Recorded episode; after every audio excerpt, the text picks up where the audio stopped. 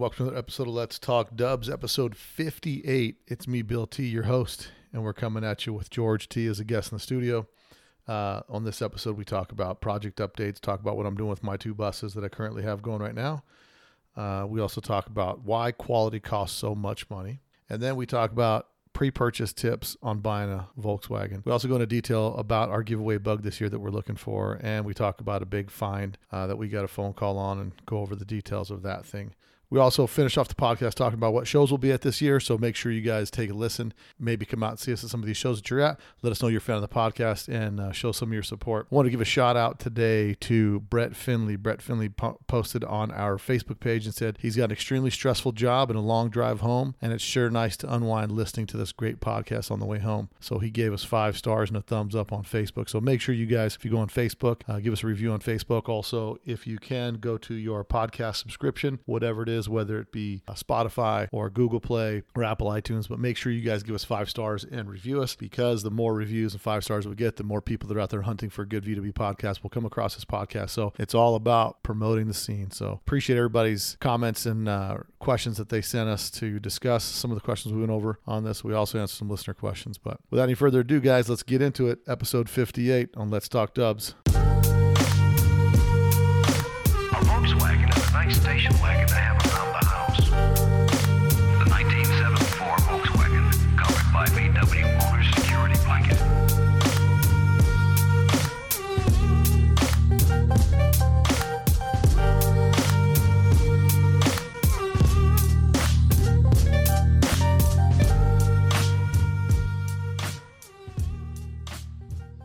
Hey everybody, we're back. It's me, Bill T. And George T. And we're here for another podcast today. Uh, George and I are going to be chopping some stuff up and going over some specific topics. Uh, I'd like to welcome George back to the podcast. Haven't had him out here for a while, George. Thank you for having me, Bill. Always what, an honor to be on Let's Talk Dubs. Oh, what's uh, what's new and exciting with you, George? Uh, I'm making nice headway on uh, a quicksand project that I've been working on for quite some time. Uh, getting very excited about that. Just got back from buses. Had a great weekend there. And uh, lots of other good V W stuff. Yeah, so interestingly enough, you said qu- that quicksand project, and I've noticed, and by saying quicksand, you're referring to the paint color in this car. Correct.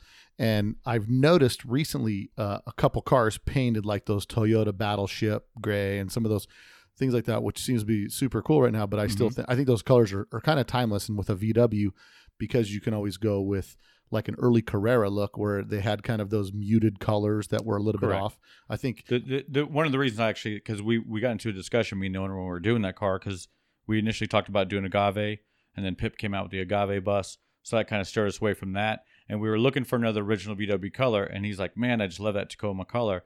And I looked at that and I said, man, that kind of, that, that could almost get away as an original V W color if you really sure. look at it, you know? Mm-hmm.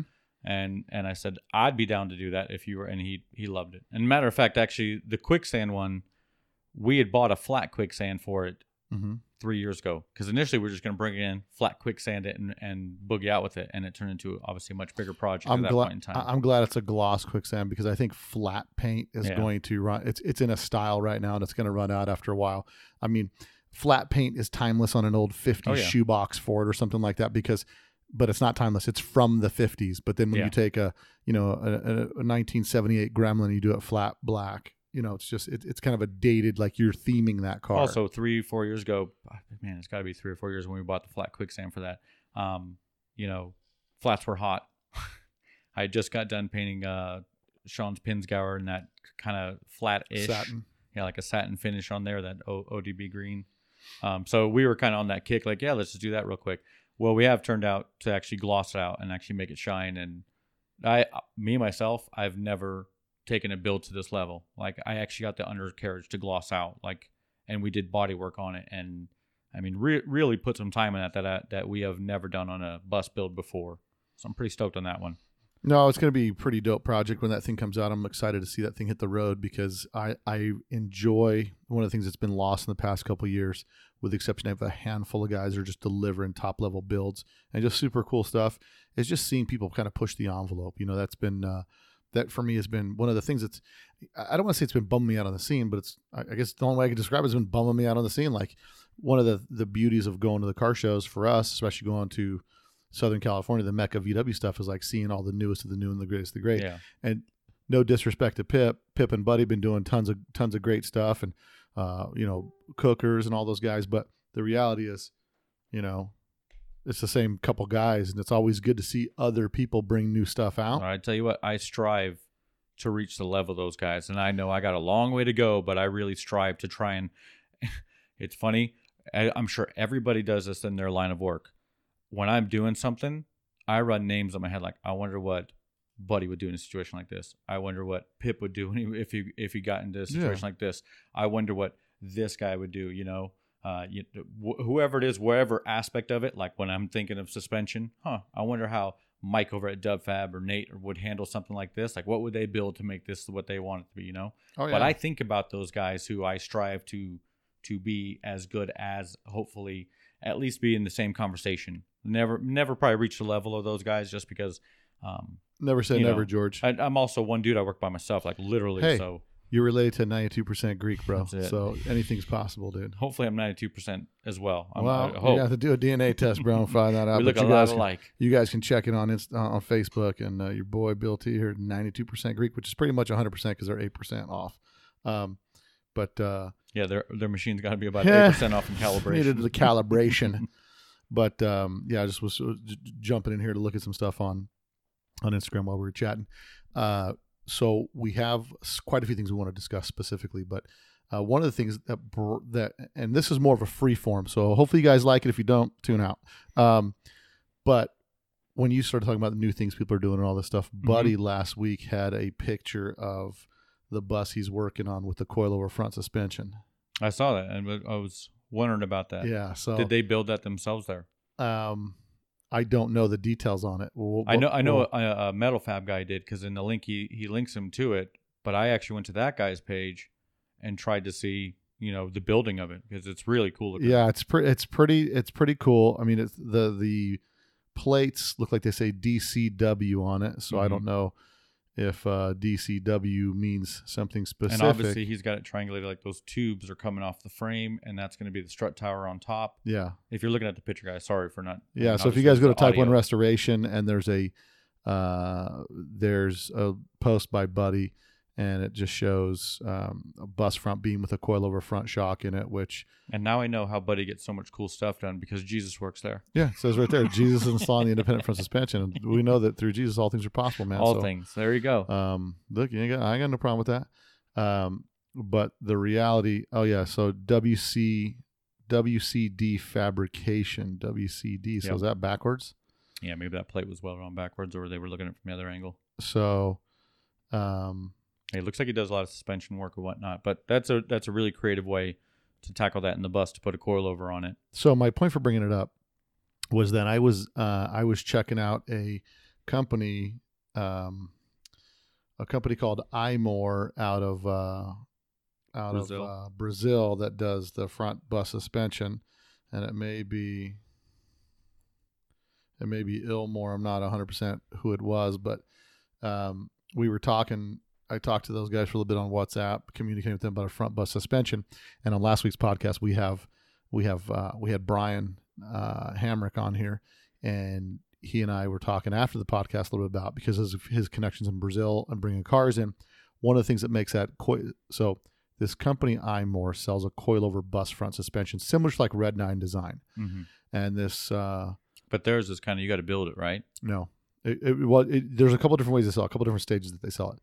The biggest issue is, what's the killer on those is the shipping to get it here. It's like twenty-six hundred bucks delivered here, twenty-seven hundred bucks, which still seems fairly inexpensive. But in reality, if somebody bought three or four of those beams, threw them in a car that they were shipping over here to lower the, the shipping tax, if there's already stuff coming over here. But we talked about that. So you never know. There could be some stuff that's going to be, uh, that, that that could be hitting the market over here. I sure would love to t- I, I would love to test a an A R M front suspension on my bus if you could get mm-hmm. it. Now that I've got the front end of my bus tubbed a little bit, thanks to Joe McRae at uh, Rustology Garage. Rustology Garage.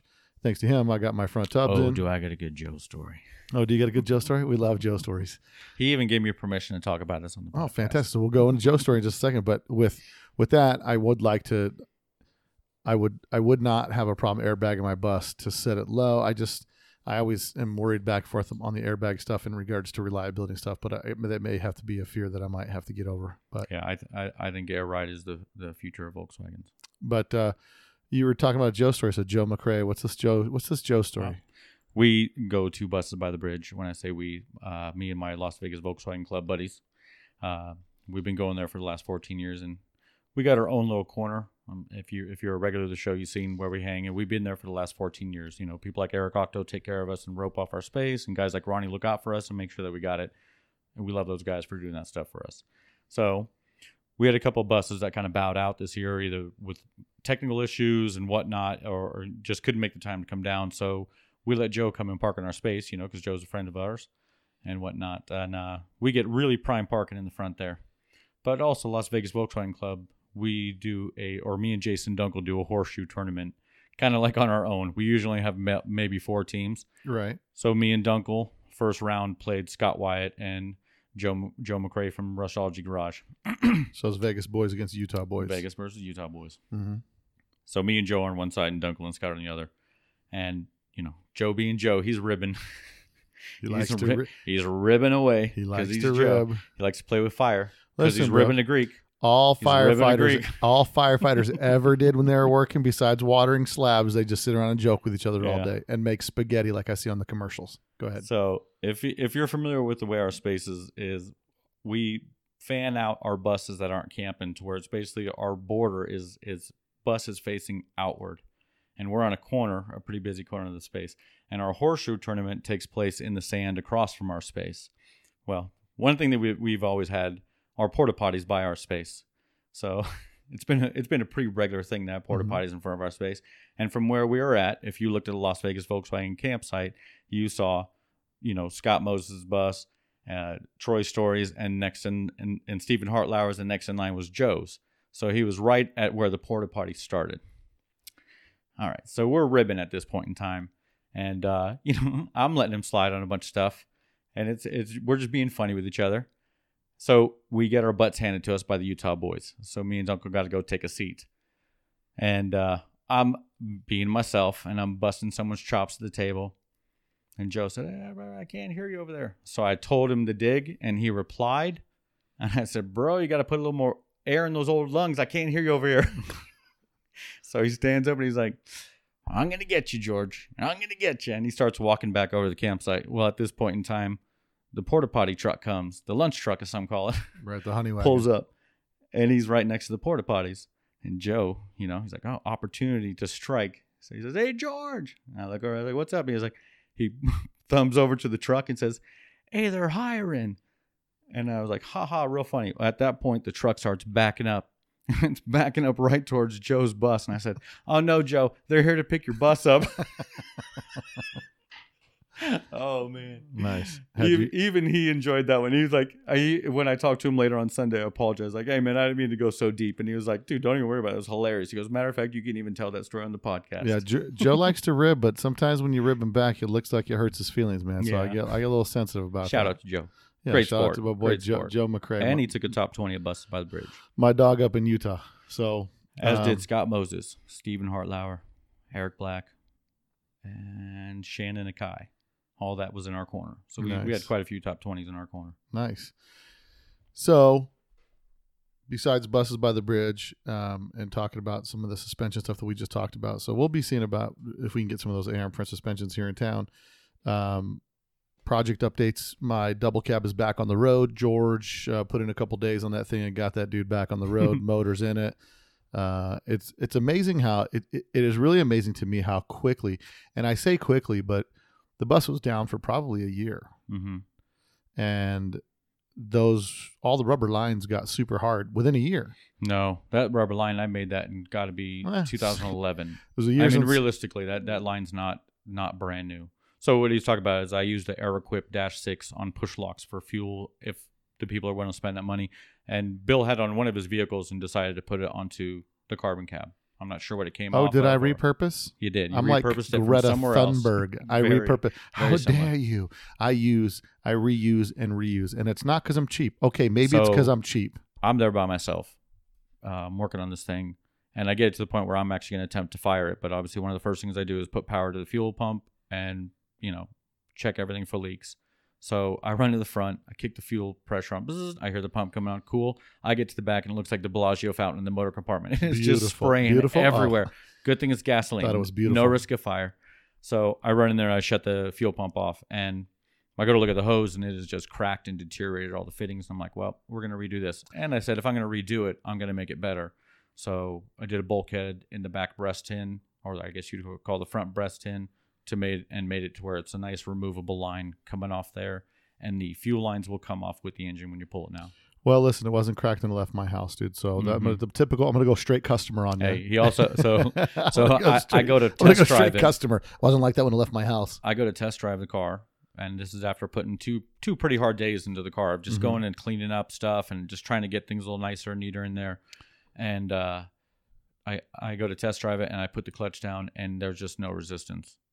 And I'm like, that's not right. I, I could have swore I saw stage one on this thing when I put it in there. Mm-hmm. So I um, give it a couple of pumps, and you hear that click, click, click, click, click, click. And I was like, oh, cool. The clutch tube's broken. So that was a whole other adventure, just right right at the end of the day. But let, let's get to the good part. So we pulled the mo- we, we pulled the motor. I had Adam Witt go through and double-check some stuff because the oil pump was yeah. leaking. And it had, it had a custom funky oil pump on it when we first rebuilt it. And then it had a little bit of a, a, a seepage on there, and Adam went through and pulled it apart, checked it all out, got it back together, put it on the dyno. You guys saw the dyno video on that. We switched up our game because last September it was supposed to be done so I could do land speed run. And the big thing that we did was put forty-eights back on it. Mm-hmm. So, George, you've driven my bus, my mm-hmm. my double cab, and you've driven Scott's double cab. Mm-hmm. Well, they feel the same? They're very similar. They're both super powerful. I'll mm-hmm. be curious to see when they line mm-hmm. up with each other. It's not what you said when I picked up my bus. You're well, like, bro, this thing's so fast. Also, I hadn't been in. Uh, it was. It's very fast. So Monster. My bus isn't exactly some chump Monster. on its own. It's it's got some power. Take, bro. It's this wasn't George wasn't down. mentioned in this conversation. Type it was Type Four versus Type Four. It was Scott and I'm Bill. I'm just saying. I'm used to driving my bus. Double cab shootout. I know what my bus feels like. Yeah, your bus and is no slouch. And then I got your bus, and I was like, oh wow, it's it's like it's same same thing when I drove Scott's. They're a different level. I'm sure people have like, seen the dude, video of me and Scott racing on Instagram. And then Steve Richardson getting mollywopped by the both of us on the left. In a bug. By the way. Who would ever think? Who'd by ever... the way. My bus was loaded with swap meet goodies I scored that day. When I say loaded, I'm talking about a bicycle, a cart, an air compressor. Uh, I mean, I had my toolbox. I had everything yeah, in the but back Steve, of there. In Steve's Just defense. mollywopped in Steve's him, defense, he said you guys got the jump on him. Got the jump. He was revving. Just, I wasn't looking oh, for a race. Hold bro. on. That Hold dude was on. revving us as we were pulling up to light. Like, what is Are this guy saying, doing? Man, well, I might have to have Steve Richardson back on the pod. I might have Steve. He's never been on the podcast. I may it. have to have Steve on the podcast. Just for clarification. Just to clarify what, what how the hey, pink oval got You play with up. fire. You get you burned, get burned bro. it's, it's hot, bro. It's hot. And he was playing with fire that day for sure. So big Type four bus is back on the road. So the double cab is back on the road. So I'm going to be a little, I'm going to try as hard as I can. George asked me, did I stomp on it on the way home? I can tell you what I did do. I was on the freeway, and that thing's been geared for Uh, driving to the moon and back, and so I had my foot barely on the throttle. Okay, uh, barely on the throttle, doing G P S corrected seventy miles an hour on the freeway, and I was at about twenty-two, twenty-three hundred R P M by ear because I don't think the tach's yeah, working. Yeah, the tach ain't working. Um, that's what happens. So much power just blew the needle off. Mm, I saw the wiring under that dash. Well, it's pretty whatever, horrendous bro, with your stereo. So, um, got time for that, dude? I gotta, I gotta get my jams. No one got time for that. Nobody got we time. Just want to hear the rockin' jams. So. That thing was that that thing's a monster. And George asked me today when he got it, he says, "Dude, you get on it?" I said, "No, I was just I was happy for it to be on the road." And one of the few times where I showed some restraint and didn't just wring its neck coming over here. So I'm um, looking forward to maybe taking out this weekend for a cruise because I haven't driven it. I was you got to bring it by the shop on Saturday. This will give you a good excuse. You can take it to Cars and Coffee uh-huh. and then bring it to the shop on Saturday so I can truly sync the carburetors because it sounds like it's off a little bit. Like huh? they're they're we'll not hitting it at the same time. Well, check it out, bro. I mean, I might you might just have to go around town looking for burnout patches, dude, because yeah. that's the monster doing burnouts. So uh, the double cab's back on the road. I'm gonna keep it low key, and my goal is to get it out this year. If they do one in the springtime, I'm gonna reach out to Burley Burlow, and if they do a thirty-six horsepower challenge, I'm gonna try to get out there in the beginning of this year and try to make a land speed record attempt for crew cab. A super super big block crew cab uh, land speed attempt. I'm looking forward to that. And then um, after that, the other project that I have that's currently in the process of being worked on is my Bull Run bus. So the Bull Run bus has had the Roof surgically replaced, so now it's a twenty-one window. So I'm excited because now bull run, the bull run bus will go through another slight metamorphosis. I've had all the bull run logos on it forever um, because it was on the T V show, and I'm going to carefully extract the bull run logos and replace them with Let's Talk Dubs logos. And uh, it's just the next evolution of that bus. Also, it's going to get the polished wheels back on it. Maybe my boy at DubFab worked me a special deal on a on a front beam, and we get a front beam on there. I'm just get on it, Mike. I'm just I'm just still going back and forth on the on the air. I just get a little uh, I don't know. I got to get over it, I guess. Well, you know, when you when we were having that discussion with Joe about the air, and it's it's not so much for when you get to the show and lay it out. The cool thing is you can have four or five people in it and Load you it keep up. It at a nice low riding yeah. level without scraping anything. If I put my wife in the front of my bus, we are rubbing tubs. And I got a pretty sufficient tub in the front of mine, but you put but the you, weight in there. Yeah, you just you just you, yeah. you can't adjust the suspension for yeah. that. Yeah, I can't so. adjust it on the fly. If like if I know, so we'll be going to Octo in February. Me and Kim rolling down in the bus, mm-hmm. and uh, I will raise the front suspension up just so I know when the both of us are in it, and I hit dips on the freeway. I'm not going to just sit there and scrub my tires all crazy. So it you, may look goofy at Octo, but it will be raised. And thanks to Wagons West, let me tell you something. Those drop plates I got in the rear. Man, do I love those things. to Why? So I was I was loading my bus up with gear to go to buses by the bridge. And my bus sits fairly low, but I got really big tires in the back. So you put some weight in it, it will start rubbing the wheel wells there. Did factory. You learn that trick from your brother, big fat tires in the back of a bus? It just looks good. Bro, just say you can't yes, put kid tires. Dude. Actually, just the one that yes. I saw first was Russ's combi. Stop it with I Russ's combi. I love his combi. Wheel combination, just having a meat in the back made such a difference in the look of a bus. That dub blue combi looks so good. Bro. Bro, what Anyways, year was this? What year was this combi you're talking about? Well, we're going back to why I love the Wagons West plate, oh, so we don't yeah. get sidetracked. Give me on a little that. Credit, dude. So I know I'm loading my bus up with weight to take it to Bus by the Bridge. I got my, I got a Westy driveway tent. I've got all kinds of stuff loaded up in the back of that dude, so it's it's weighed down. While it's in the air, when I was just giving a little chassis check over before I hit the road in it, to raise it, there are these set screws that are now on the plates. Mm-hmm. And I'm thinking like, oh, I better get a tool out. And I check real quick just by hand. And I can turn it by hand. And I was like, that's freaking awesome. And I literally gave them both three turns up to put a little more tension on them. And the bus sat at the same height that was before the weight went in it. And I, when I say it was mere moments of work, it was mere moments. I walked by and literally just turned the screws. So shout out to Nate on that. Those freaking drop plates rock. So um, what are we talking about? We're talking about the we're talking about the Bull Run bus. Bull Run bus, I guess. So the, the, the plan with the Bull Run bus is... Back to the Bull Run bus. Yeah, back to the Bull Run. So the dude who really has a problem with it, hang Let's up. Let's talk Bull Run bus. That's right. So this is my project update. So uh, the other metamorphosis it's going through is the whole interior is going to be changed. So it will be, hopefully by Prado this year, to be back together with a new interior configuration and an actual podcast setup inside. So we're going to do a mobile podcast studio yeah, inside of it. So while we're at the swap meet or while we're at any of the car shows and stuff, we'll just set it up in its own little deal next to its right inside its tent or next to its tent. And uh, we'll actually be doing podcasts, recording podcasts there while we're in there. And hopefully by that time I'll have maybe a couple cameras set up inside it so that we can just hit one button, record, make videos. And then that's the reason I haven't had stuff updated to YouTube. I've got tons of content to put up. I just don't have the time to edit the content. So any of you guys out there are into editing, editing video content, sh- hit me a shout out at uh, Bill at, um, send me a message if you're interested in doing some editing for me and, and help get some credit on Let's Talk Dubs. It might get you some free gear and swag and uh, make you a V I P status in the Let's Talk Dubs. How can Dubs you reach world. You, Bill? You can reach me at Bill at letstalkdubs dot com. So you can get at me, Bill at letstalkdubs dot com, if you would like to help out with some video editing and get some exclusive uh, forehand knowledge of everything that's going on. Um, other than the Bull Run bus, we were going to talk about um,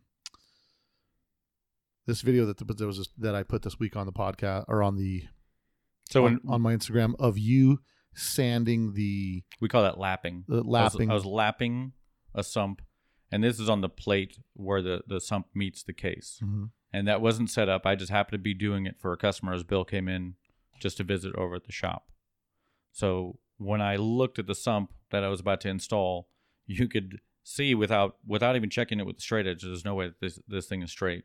There's no way in heck it is. And if you just held it up sideways, you could look and see an obvious dip on the backside of it. So the mating surface was not true and square like it needed to be. So when Bill walked in, I was correcting that issue for my customer and making sure that when I install a sump, that it, it holds oil And I really don't want to hear about the fact I installed a product and the product failed. I'd prefer to put the extra time in it. Now, I saw, uh, what's the guy's name? Win, Win. He commented on it, and he was like, I can't believe you guys are liking this and blah, blah. And, and yes. And, uh, you know, that may have got misconstrued or whatever, but I, you know, they're liking the fact that, uh, that somebody was putting the effort into making sure a product worked. And I can understand, um, what is his name? Winton, Winton, Winton. So Winton, Winton, Winton, you know, he commented and said, I can't believe you guys like this and all that stuff. Well, it's Jared Winton. Yeah. Three times. Three time Winton. Excellent. So, but it's more, it's, it's more of the fact that, that a mechanic is willing to put the effort in. Should I have to do that? Heck no. Heck no. That sum should come from the manufacturer ready to rock and ready to bolt on, because the average Joe would never have done what I did to that sump. They would have never even looked at it. They would have just thought, like, I'm getting a performance product from a reputable company. It's ready to bolt onto my vehicle. Yeah. And part of the, so one of the things I want to talk about with that is, well, who, do you know who that guy is? Yeah. Yeah. Yeah. Jared. He's, uh, Jared's with Ross Wolf. Okay. And Ross Wolf's going to be coming out with some. So I know Ross High. Wolf is a manufacturer of products, so correct. I can see exactly why he made the comment about it. And I and and now the the, the ball is in your court, Winton, Winton, Winton. Make us a better sump. So one of the things that Ross I wanted, Wolf sump coming soon. Let's yeah. see what's happening, guys. Please. So the reason I w- the reason I brought that up is because what I wanted to talk about was the reason sometimes the it, it'll if you here are some signs for you guys out there that and and this is. Of course, my opinion, but it's the correct opinion. So, wow. Yeah. So when you pay, when, when you have a mechanic that's worth his weight, a technician, a guy that works in your car that's worth his weight in anything, there's a couple things that happen. A, he does it right. B, he explains to you the process that he has to go through to make it right. And C, he stands behind his work. So this reminds me of a story I was just, so some of you guys may have looked on Instagram. I put my uh, Riviera up for sale, on, not on Instagram, but on Facebook. And I had my Riviera up for sale. And this car I've had since nineteen ninety-six. And uh, I've taken it to shop after shop after shop just to, to work on it. Not that I can't do the work, but I, I know the kind of work that I want to do. And I want a little bit better realistically, quality. What needs to get done to it is not in your skill set. Well, you yeah. could do it, but it's not in your skill set. You need... It's in my skill set, yeah. but it's not. But listen, I, let me let me explain why I do it.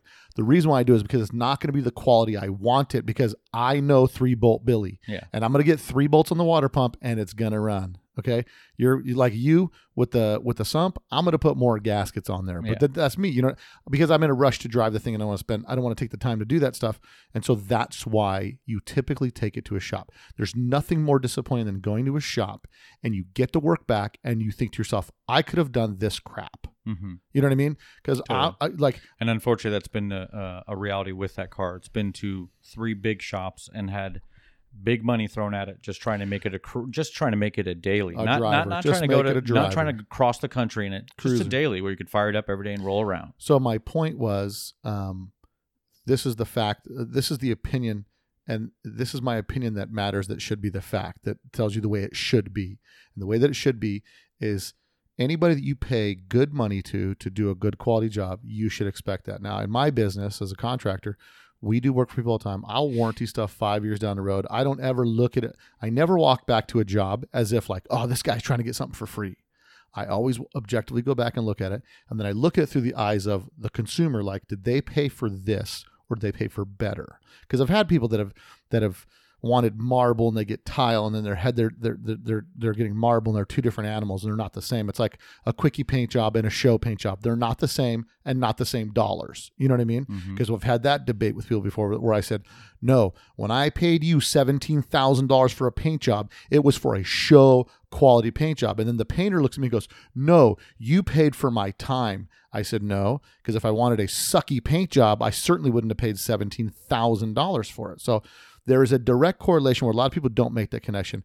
And I stand here to tell you guys, there should be a direct correlation between what you pay and what you get. one hundred percent.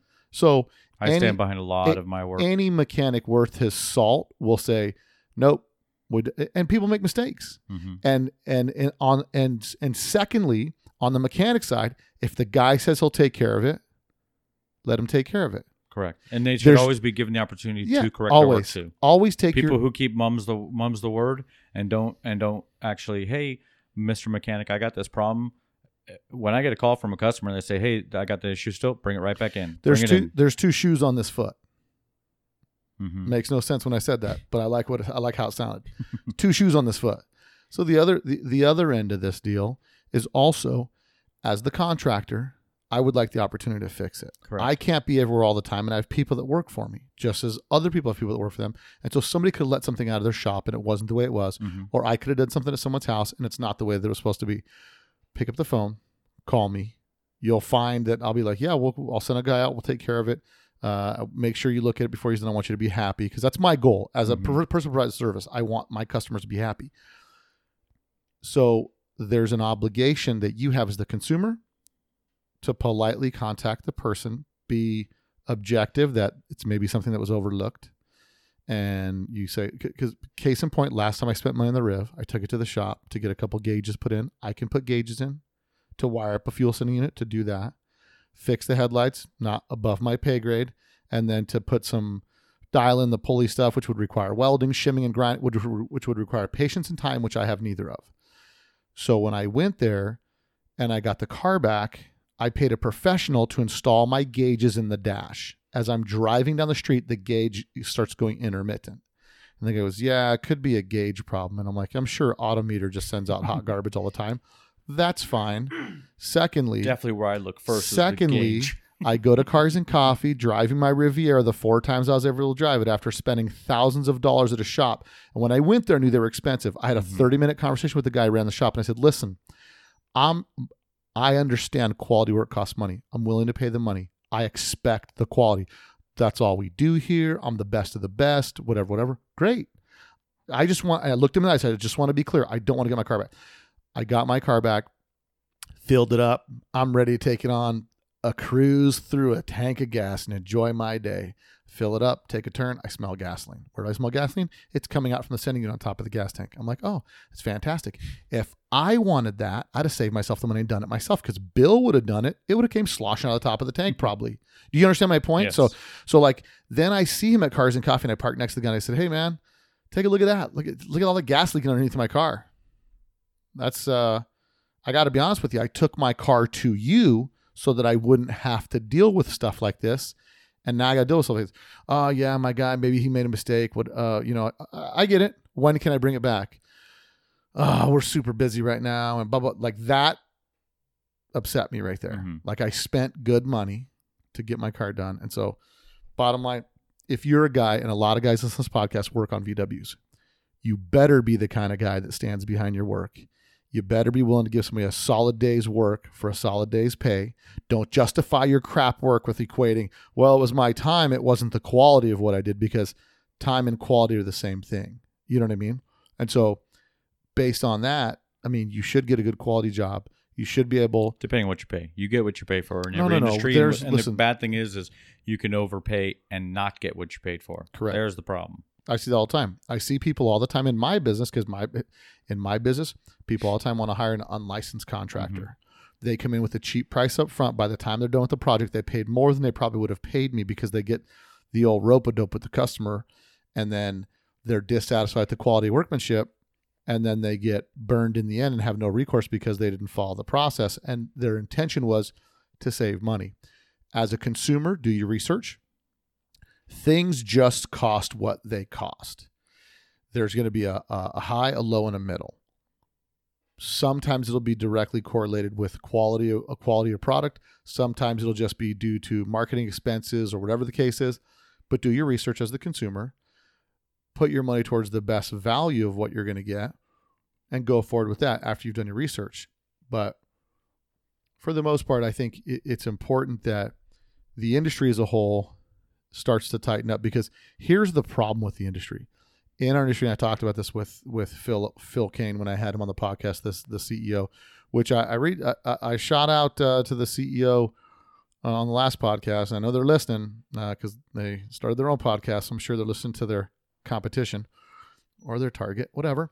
But uh, I think you know I, I put a thing out there. Hey, would love to get the new C E O for M P on the podcast, and he hasn't come on the podcast. And I would think, especially after some change events like that, this is a direct pipeline to the to the enthusiasts out there. And I believe that he'd want to come on here and kind of say, hey, here's what's going to be coming down the pipe at M P. But either way, um, when I had Phil on here, we were talking about what this industry desperately needs is somebody to come in and rattle cages by delivering high quality product and good quality customer service. Like when you place an order, it gets shipped out right away and it's here. Mm-hmm. Instead of like waiting two and three weeks for something to get shipped out, nobody bothers to call you. No one sends you an email. No one tells you that things are not it's happening. Back ordered, whatever yeah. the case is. Yeah.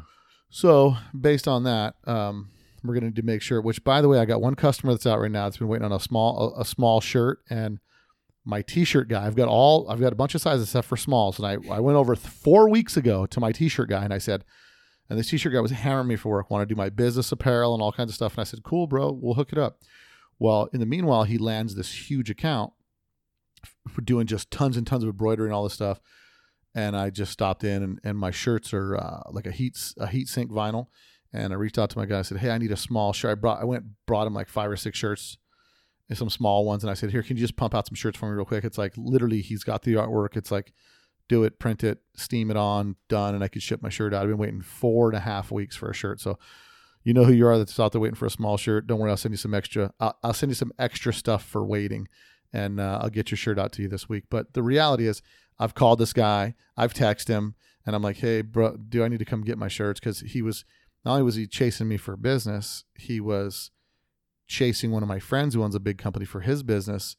And then it, all of a sudden I became like the guy not to pay any attention to. And it kind of bums me out because I look, I could take my stuff other, other places, but he was slow. I brought him my work, did my stuff. Now he's busy. And it's just, I don't think it's right to treat people like that. So I know somebody out there is like, hey, I've been waiting for my small shirt. You're getting your small shirt and you'll get a bonus too. Don't worry. I'm going to send you a bonus for me getting kind of messed around with my guy. But it makes me almost to the point where I wanted to buy my own, my own shirt press. No, you just find a reputable. Correct. Because I don't, don't want, just, I don't want to yeah. be doing that. No, no. What? But you don't. But next we'll get a board. We'll start but, weaving the shirts ourselves.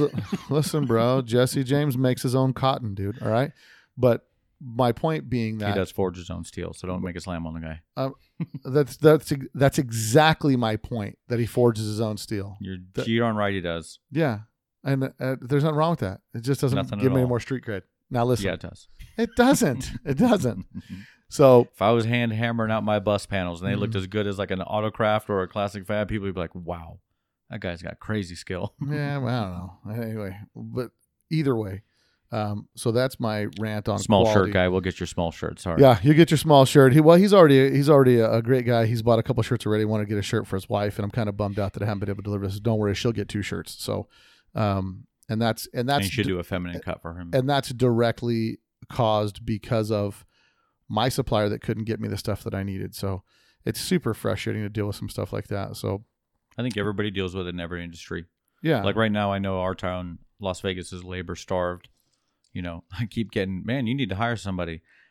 As soon as I see the guy that's right to hire, I will hire someone. But until someone like that actually is, makes themselves apparent to me, I, you know, ain't going to happen.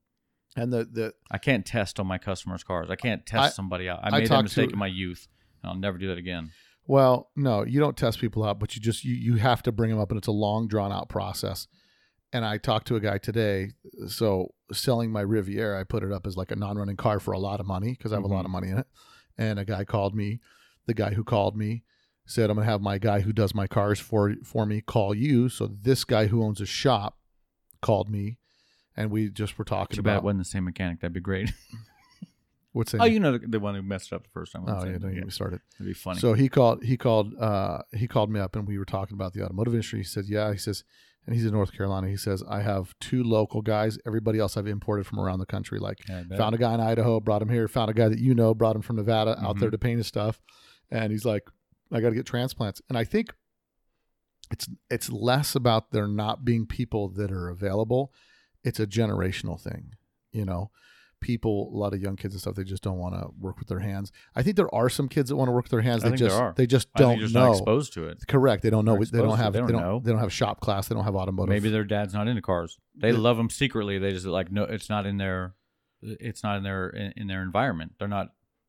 No, no. They're not uh, submergent like your children. You know, all our friends' kids, like they're forced into it by going to V W shows and whatnot.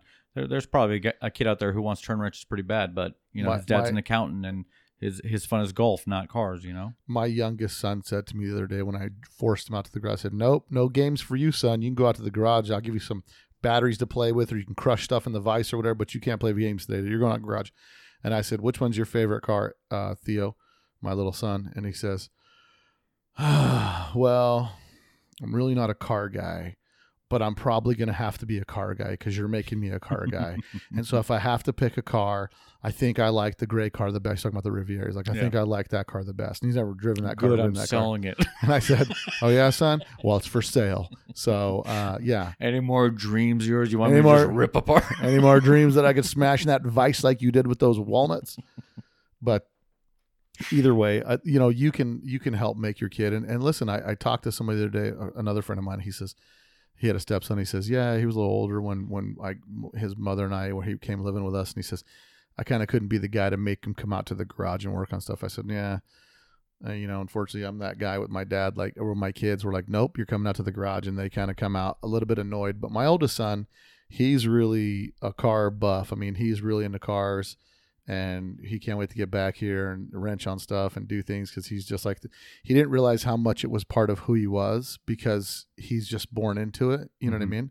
And to him, so, it's an everyday occurrence because he's his life is part of it. And now that then now that he's been gone for a little while, he's he's realized that it's part of what what is one of his interests are, byproduct of him just hanging out with his dad. And I think really, when he was eighteen and mobbing around in the lower Tahoe, who wouldn't feel like a baller, dude? I'm telling you right now. Meanwhile, my daughter, when she drove that car, she was like, it's a lowrider machine. And everybody's, I said, baby, that's not a lowrider. I can get a sixty-four Impala. That's a lowrider. I said, that's a cool Tahoe. So, um, yeah, it's tough to, it, it's tough to find that help. So if anybody out there is listening, thinking about relocating to Vegas and you have some skills, you may want to shoot some resumes over to Bill at Let's Talk Dubs. I'll get them in front of George and we'll see if you guys want to do that. But it's a work your way up type of situation. And uh, everybody wants top dollar and wants to work out of my box. That amazes me. I would never walk into another mechanic shop and go, can I use your tools and, and expect to get full tech wages? Right. You know, what what what's wrong with that? Oh, well, here's goodness. the here's Shut the here's the reality. You could pay somebody twenty dollars, twenty-five dollars an hour if they're worth their salt. Easy. Totally. Easy. The problem is you just find somebody that's worth their salt worth anymore. Their salt. You know, it's yeah. it's tough. And what people say about that is like a person who shows up at work and doesn't show up and go like, My alarm my alarm didn't go off. Like, well, that's weird because the rest of our alarms yeah. went off today. Like one of one of us is going to be responsible. I have yet to have anyone work for me um, that's that's younger than me that doesn't call in once a week, and that's not an exaggeration. No, it's true. There's one day a week that they're calling in. It's true. It's always, oh, I don't feel good. Oh, you know, I got to take care of this. You know, my family, this or that, and oh, I got to go over here. You know, I can't do it during a workout. Always something. Yeah. But every week they're one day off. Nope. And then come payday, they're like, dude, my check sucks. Hey, man, this check's kind of thin, dude. I don't know if I can keep working yeah, here. Like, well, exactly. Yeah, I, should, I don't know if I, I said, well, you once you start working here, you'll make more money. Yeah. It'd be crazy. Like when you actually crack forty hours, that could yeah. be a decent check. If you actually cracked fifty hours, it'd be a great check. Right. But you don't want to crack those hours. You want to crack twenty, well, hang around, you know, bump gums all day the, instead of turning wrenches. I think the I think the, I think the younger generation is more focused on lifestyle versus like career yeah. that equals your lifestyle. Well, look at what they what they're immersed in all the time is social media. Yeah, Whose life well, is yeah. like their social media posts? Get out of here, man! Really, like, really? Is your life really that cool? Living that because I tell you what, life. I can get a cool angle on a shot and go, yeah, living the dub life or something like that, silly in, in a post, and like, dude, my life ain't that grand. You know, I work on these things all day long. I have a very different passion for these cars than other people. Yeah, I went, you know? I went to get Thai food the other night with some friends, and I'm sitting at the table and the people. YOLO. Because that's crazy, bro. Number ten, hot. How you like How you like hot? One to ten. Ten, please. Bill orders his uh, native Thai, yeah. and that's no joke. Shart fire. Yeah. You know it's good Thai food when you're up at two in the morning asking yourself, why oh, did I why? why did I do that? So good going down. Anyway, I'm there, and the person next to me is like, it's, it's the husband and the wife, and they were, um, I don't think they were from around here. They had like a little Russian accent, some sort of uh, accent from that region mm-hmm. of the world, Eastern European type thing. And if they didn't spend five, literally five minutes taking a picture, taking a picture of a bowl of soup, mm. I thought to myself, like, who are you? Like, who, who's so engrossed in what the crap you're eating for dinner? Like, who cares? I'm thinking, and I've, I've, I don't understand, like, And if you're a person listening to this podcast that you take pictures of your food and post it, mm-mm. I'll accept a couple of them. Like, mm-mm. if you're, you're going to post food, you're getting you're one deleted. Of my friends. Exactly. If you do it every meal, Cliff Usher, you are on by a string, bro. Bro. By a string. Bro. If I see you at one more freaking beer place, out. I swear to goodness. You're out. Ditch. Cookies la no more. Cookies la no more, right, bro?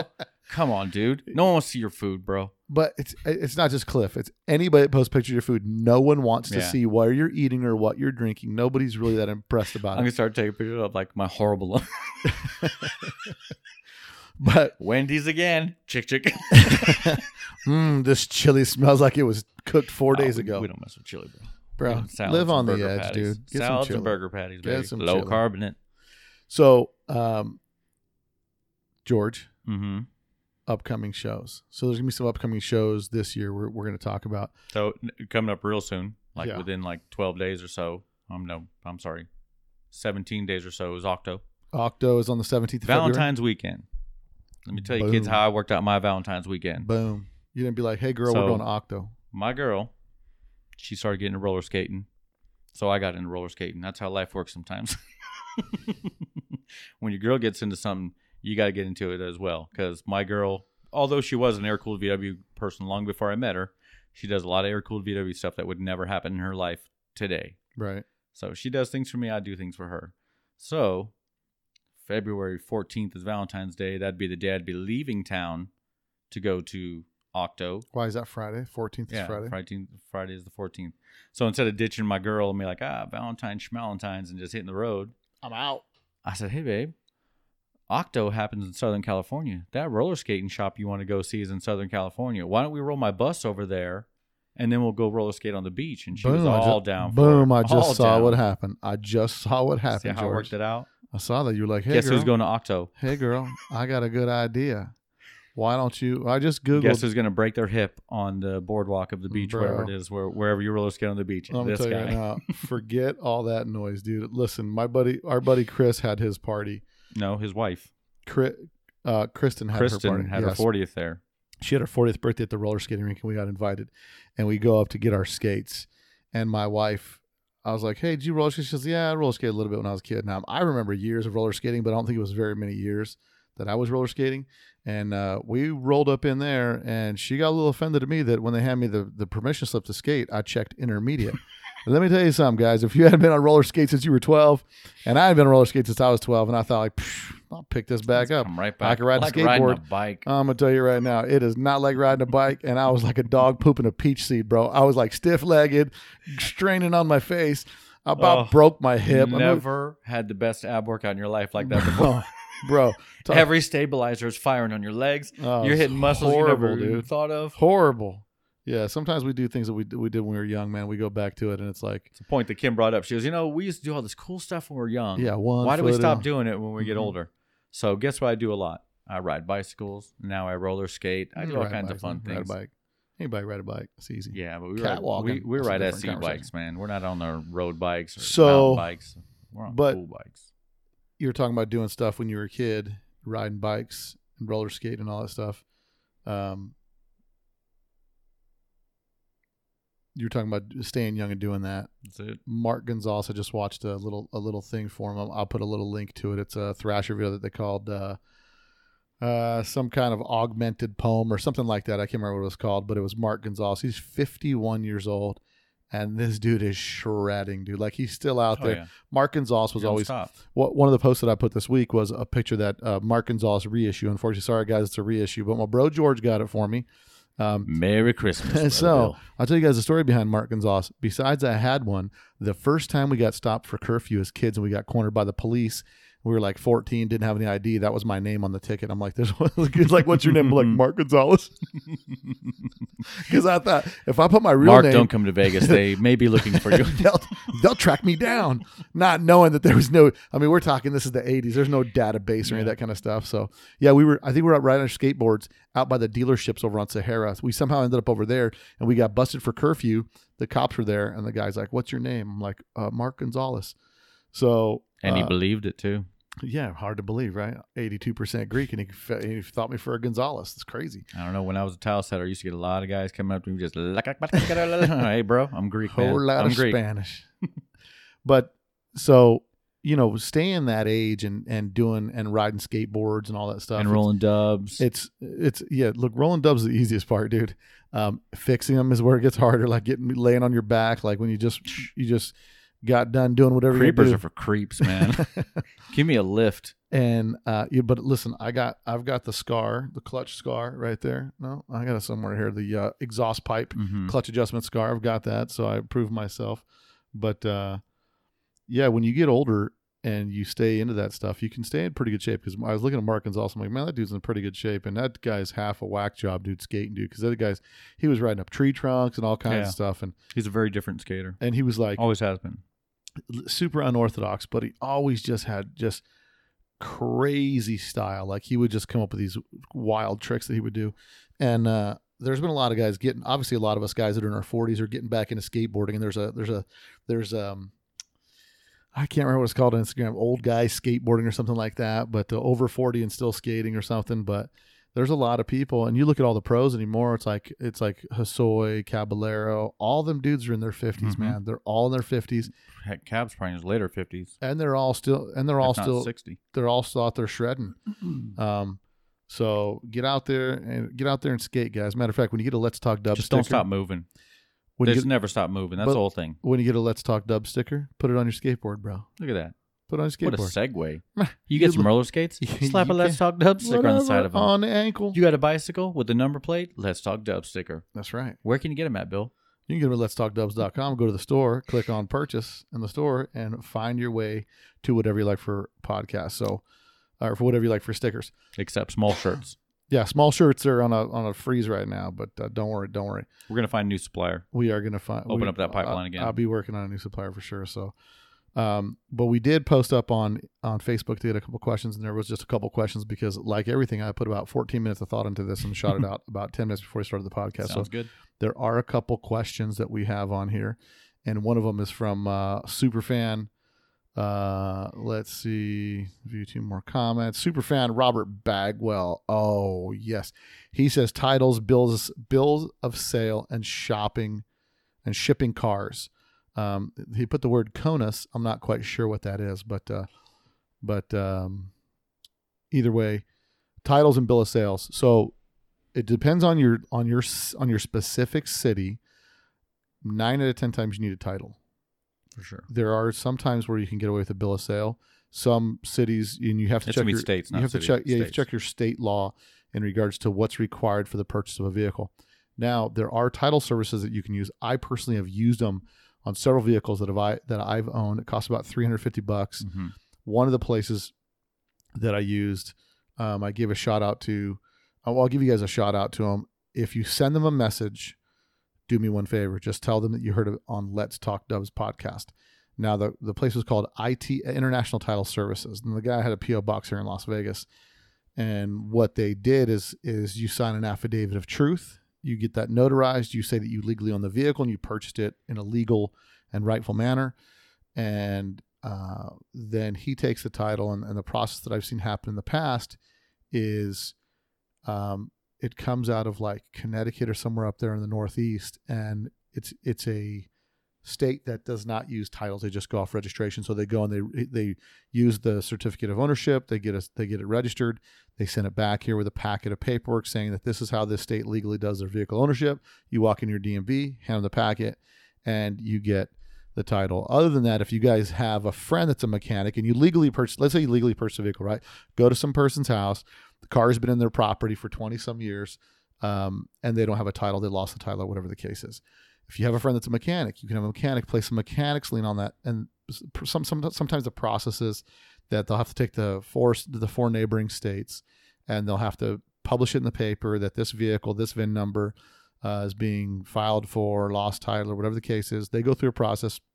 I'm sure you have to pay your local mechanic a few hundred bucks for him to do a lien process on there, and then they'll get a lien title for the vehicle. So there's always more than one way to get it done. Ultimately, Uh, hopefully you guys are all using this for legal, legitimate purposes, because yeah. there's really no need to, to, I mean, listen, you could buy a bug for fifty bucks. So, um, if you're having a challenge with the title. That's a thing to take into consideration when you're buying a vehicle too.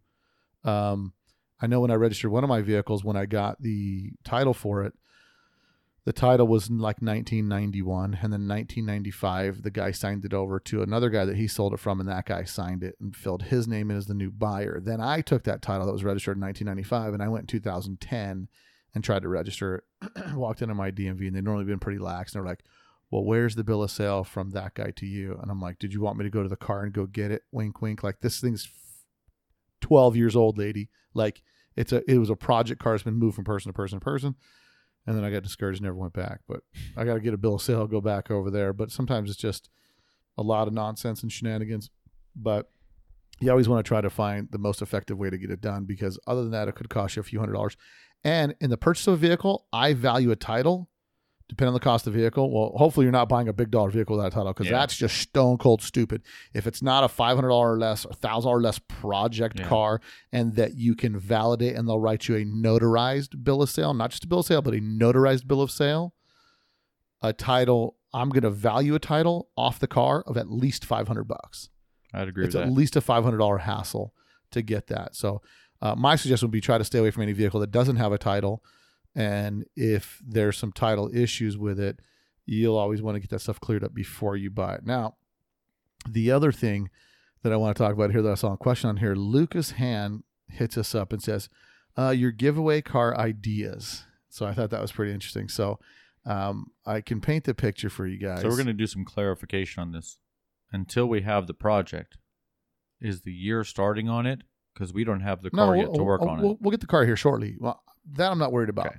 What we're so we're, what we're going to use part of this this podcast to talk about is we're going to talk about the process you go through um, to purchase a car. So the the premise behind the giveaway bug is I want to find a solid, clean starter bug. We may even go up to a sixty-nine if it's a solid, clean original car. Agreed. Yeah. May build a throwback cow looker. The first, the, the main principle for purchasing this car for Let's Talk Dubs V W build giveaway. The purpose for building is A, sponsors can get on board and contribute parts for the vehicle. B, well, that's that, that's actually B. A is the fact that there needs to be really good tutorial videos on how to do V W stuff online. And I've searched for some of that content to try to just email to somebody that kept calling me about how do you do this, how do you do that. And I said, dude, here, just there's got to be a video online of how to do X, Y, and Z, which is super easy. And all of the production quality of the videos I saw were hot garbage. So if you guys are listening to this, when we get this Beetle, our so the so the premise of what we're looking for is a clean, solid starter car, something that needs the least amount of work in stock form, and then we can take it and customize it. New interior. If we can get something with original paint or clean, slight patina look, that's even more perfect. Yeah. We're going to do drivetrain re- overhaul. So new front suspension, new rear suspension, new transaxle, new motor. All that'll be done to it.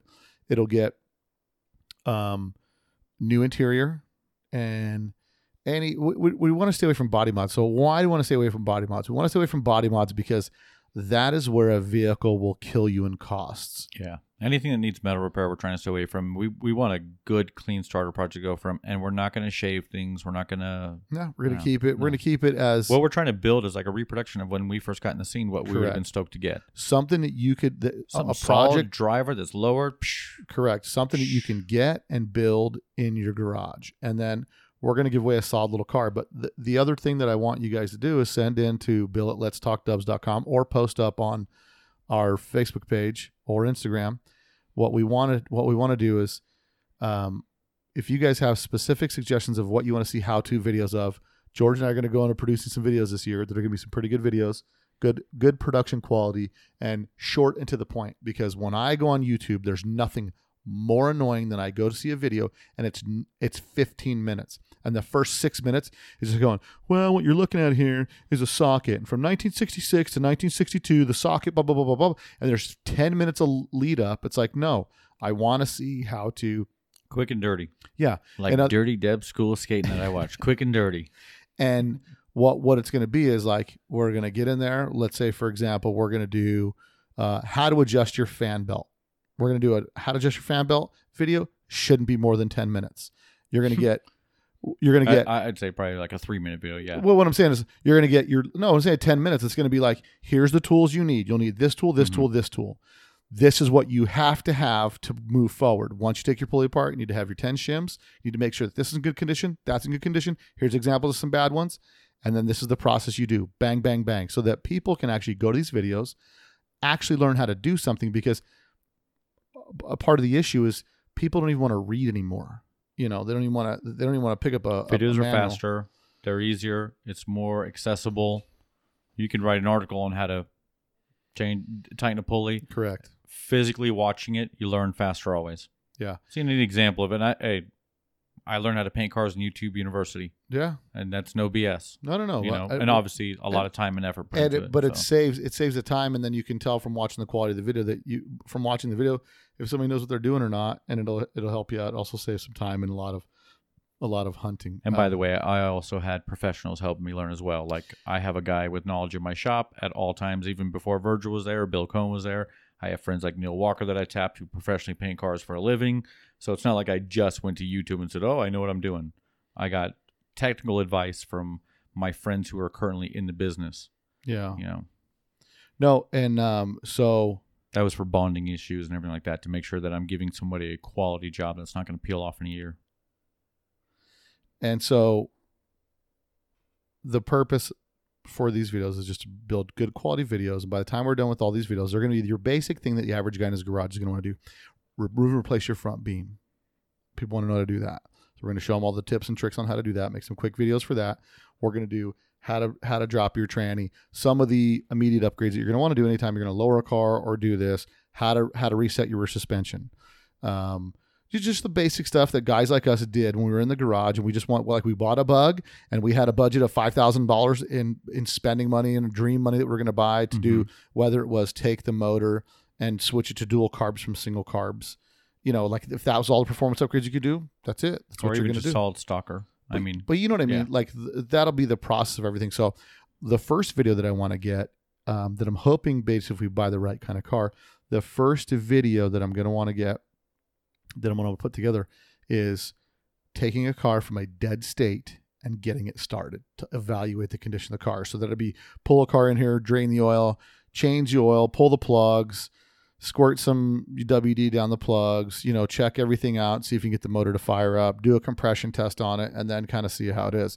And then diagnose the condition of the motor based on what happens after you get it running, which is pretty easy to do, whether the seals are blown on it, or it's got a rear a rear um, a rear mains out on it, or whatever you have. So that would be a fun video to do, just because a lot of these people. I, oh, It'll also give them an opportunity to follow along on it. If we if we get plus, the car and and we and we start on some of those things, yeah, because it may be something that we'll go through it in the same process that I. This is my thought. We'll go through in the same process of a guy who buys a car, and we'll we'll, we'll be smart about editing too. Like no, a lot no, of no. stuff that doesn't need to be correct, yeah. correct. But what I'm saying is that here's the process, and this is how I'm envisioning the process. The process is we buy this car, and just like every other person. When you buy a car, you want to get it running. Once you get it running, you want to keep it running and start fixing it up. So it may be get it running, work on lowering the front end and, and altering the suspension, depending on the condition of the drivetrain. Then maybe new interior. Then maybe... And when we're talking new interior, most likely a pre-manufacturer. A, a, yeah, not, one hundred percent not, not to get it stitched up. Yeah. Brand new, T M I, so find somebody, hopefully we get a sponsor that sends us an interior kit, sends us an interior kit, and we put that interior kit in it, but show everybody the process of putting an interior kit in properly. The number one thing people miss in the interiors, George, is what? Paper barriers. Correct. And I learned it I learned it the hard way. And it, me being an ex-stereo installer, that's what we used to do. I'd get inside a Monte Carlo or whatever it was, and I'd just take a razor knife, and I'd just cut the vapor barrier out of the way, because that new six by nine was going in there, and you never made that connection doing that, thinking about water coming in, but mm-hmm. usually that probably destroyed most of the stuff. And with my Corvair, when I put my Corvair together and slapped those door panels on, I took the car wash, didn't even think about it, and then pulled them off to do something inside the door, and I saw the back of the door panels all wet and had mm-hmm. some water marks on it. So then I went out, bought some Visqueen, put the vapor barrier on the door between the back of the cardboard door panel and and and the, and the door. And uh, now when I, when I do my build, it is a completely sealed unit, meaning I've installed it with rubber cement around the exterior edges. And when I put the, the rubber booties in that hold the clips, mm-hmm. I burn them with a soldering iron and push them into it.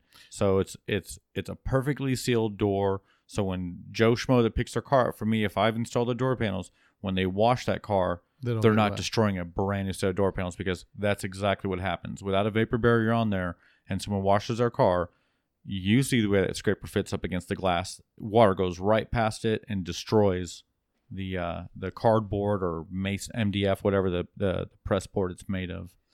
Yeah, so cheap insurance, man. You spend good money on that it, stuff, and you want well, it to last a lifetime. The whole reason that that original panel lasted as long as it did is because that vapor barrier stayed intact for an extended period of time. And most of the ones you see that are roach, they, there's no vapor barrier anymore. Someone took correct. it off doing a repair on the car one time and never put it back. Yeah, no, it. it uh, Them Germans, they ain't stupid. No, it's they every, make good stuff. It, eh? It, it, it's everybody. It's everybody's got that, but it's a lot of yeah. people they, oh, they yeah. get a car, they're they're never used to seeing it. So. um So that's one of the things we're going to do. So that's the that's the process of the giveaway bug. So uh, I'm hoping to find, to give something away, I don't want to give away some roached out piece of garbage. I'm looking to give away something that's solid and something that's going to be a fun build, a nice car that when we're done, no rattles, no squeaks. It's just a cruiser. Just get in, put it in gear, and go. So you guys have no idea. We thought we found. Oh, we thought we found a bug. You know, so, uh, a gentleman passed away in Lake Havasu, and, and, and he has a very large collection of Volkswagens, and, and they're all kind of what we were looking for, but let, we're looking well, for a let, little Let me better. break it down to him. So I get a phone call after the first podcast where I said, we're going to do a giveaway, bud.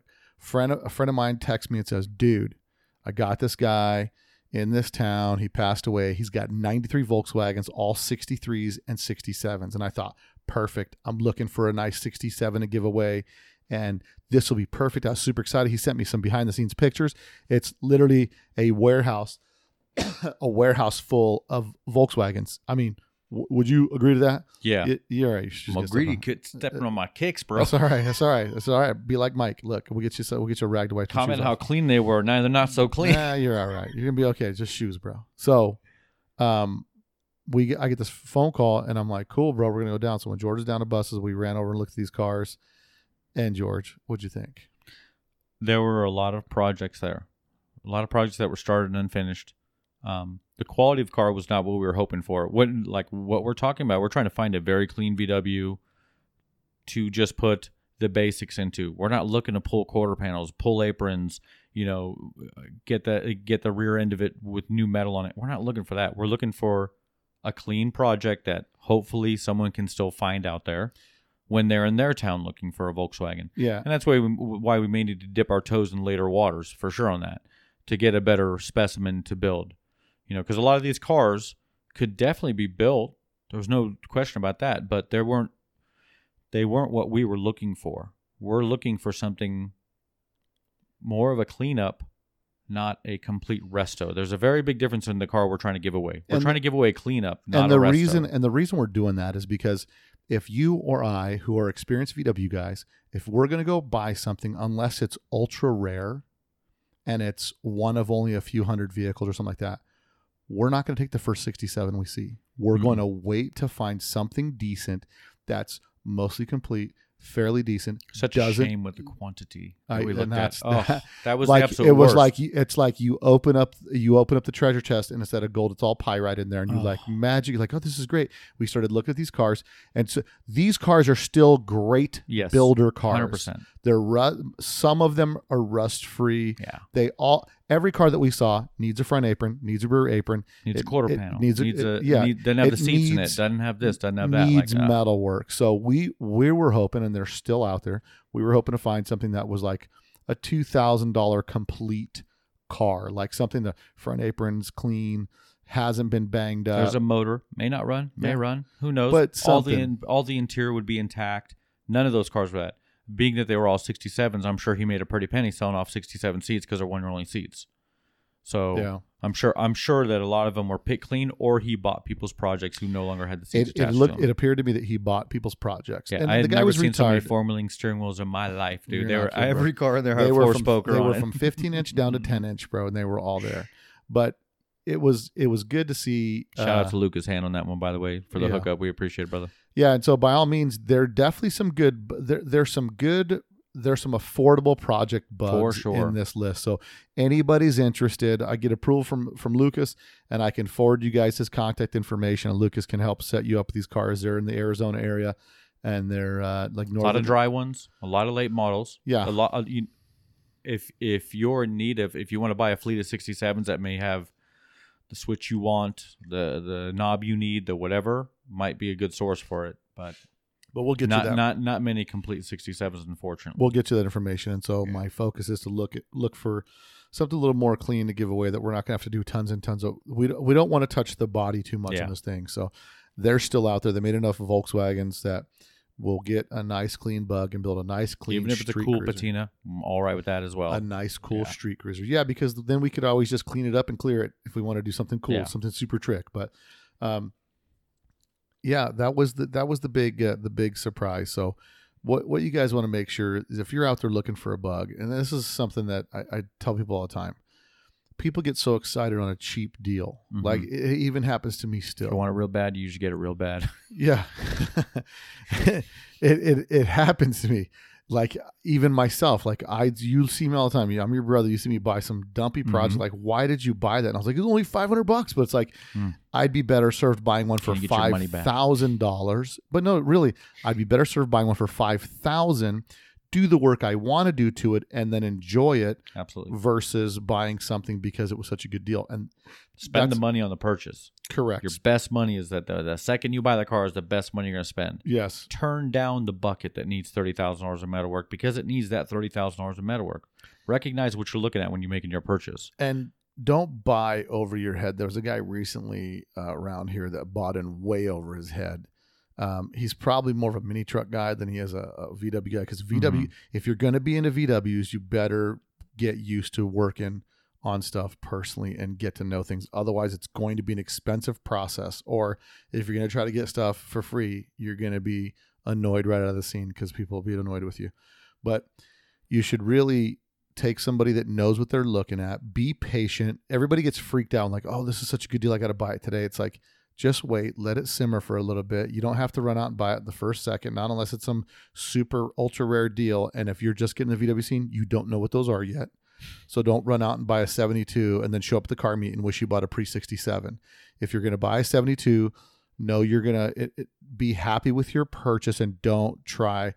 You'll see the post all the time. How do I get blade bumpers on a late model?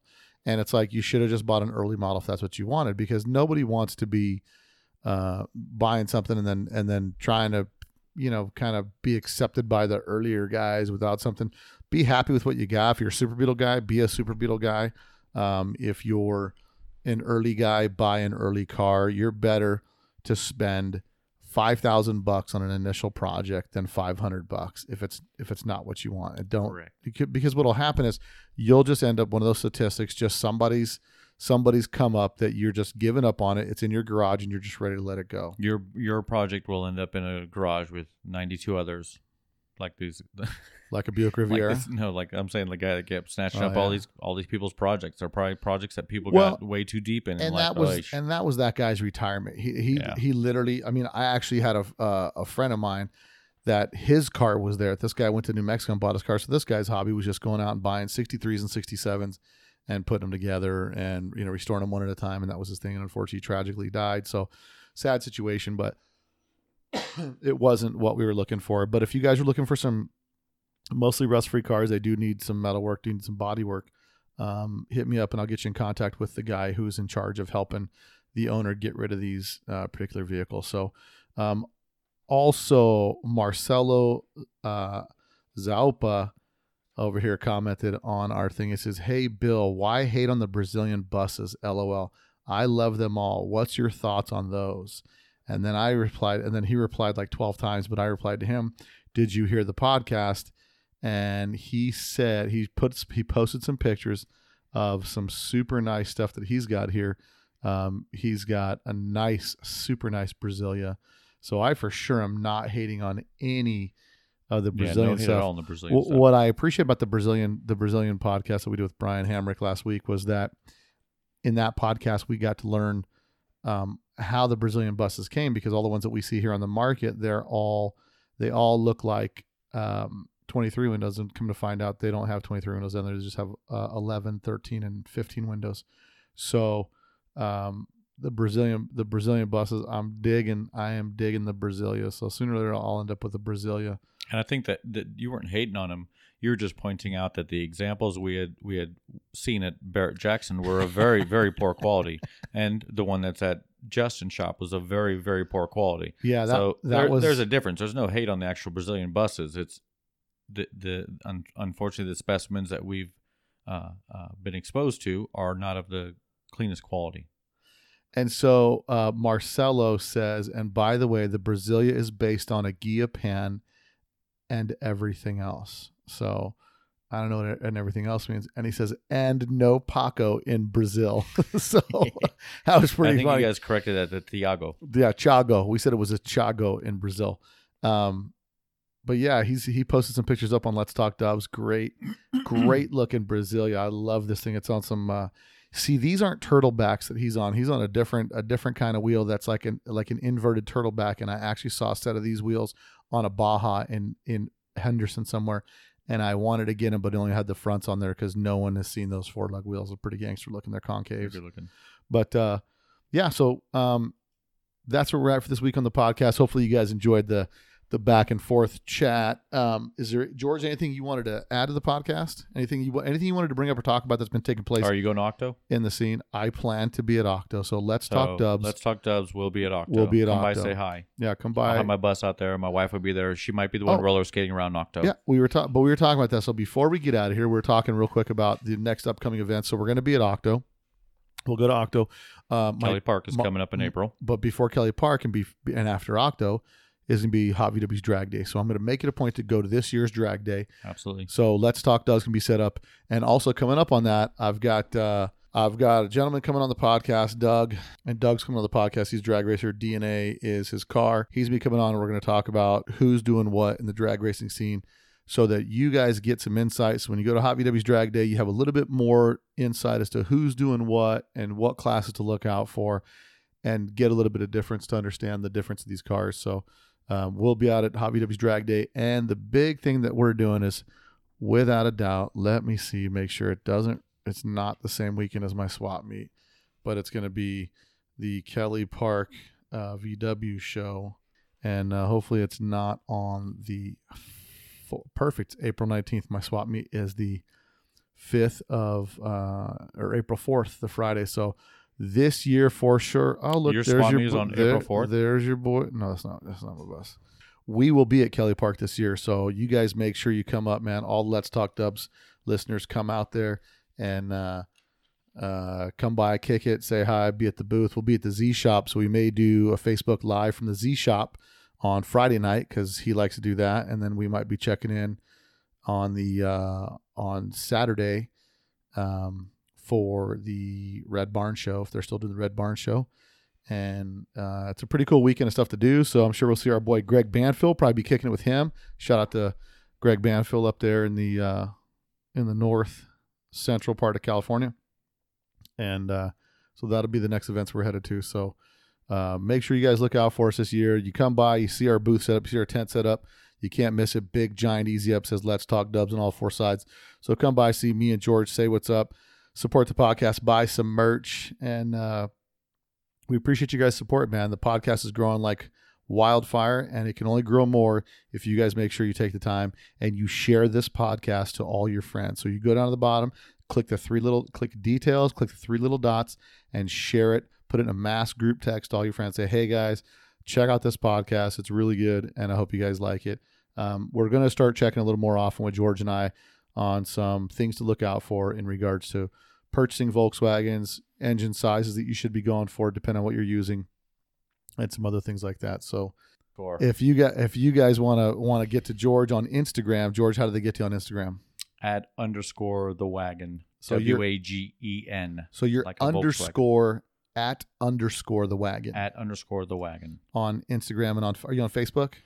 I'm just the wagon on Facebook. The wagon on Facebook. And then anybody wants to email you for anything, where do they email you at? GeorgeTVW at gmail dot com. GeorgeTVW at gmail dot com. Well, cool, guys. Hey, man, appreciate you guys. Love the support. Plenty of people out there that are enjoying the podcast, and I appreciate you guys back. So hopefully you enjoyed this podcast. We'll check you next week, man. Later. Peace.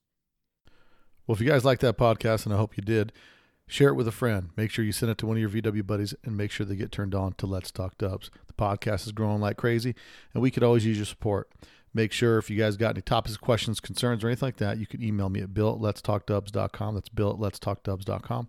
Make sure you follow us on Instagram and Facebook, as well as giving us five-star reviews on Apple iTunes. We're also available on Spotify. So make sure you guys check us out. You share us. Share it with all your friends. We appreciate the support. Also, you want to show your support? Go to letstalkdubs dot com. Go to the store. Buy some merch. Support your boy. Uh, appreciate you guys, and talk to you next week. Later. A Volkswagen is a nice station wagon to have around the house. The nineteen seventy-four Volkswagen, covered by V W.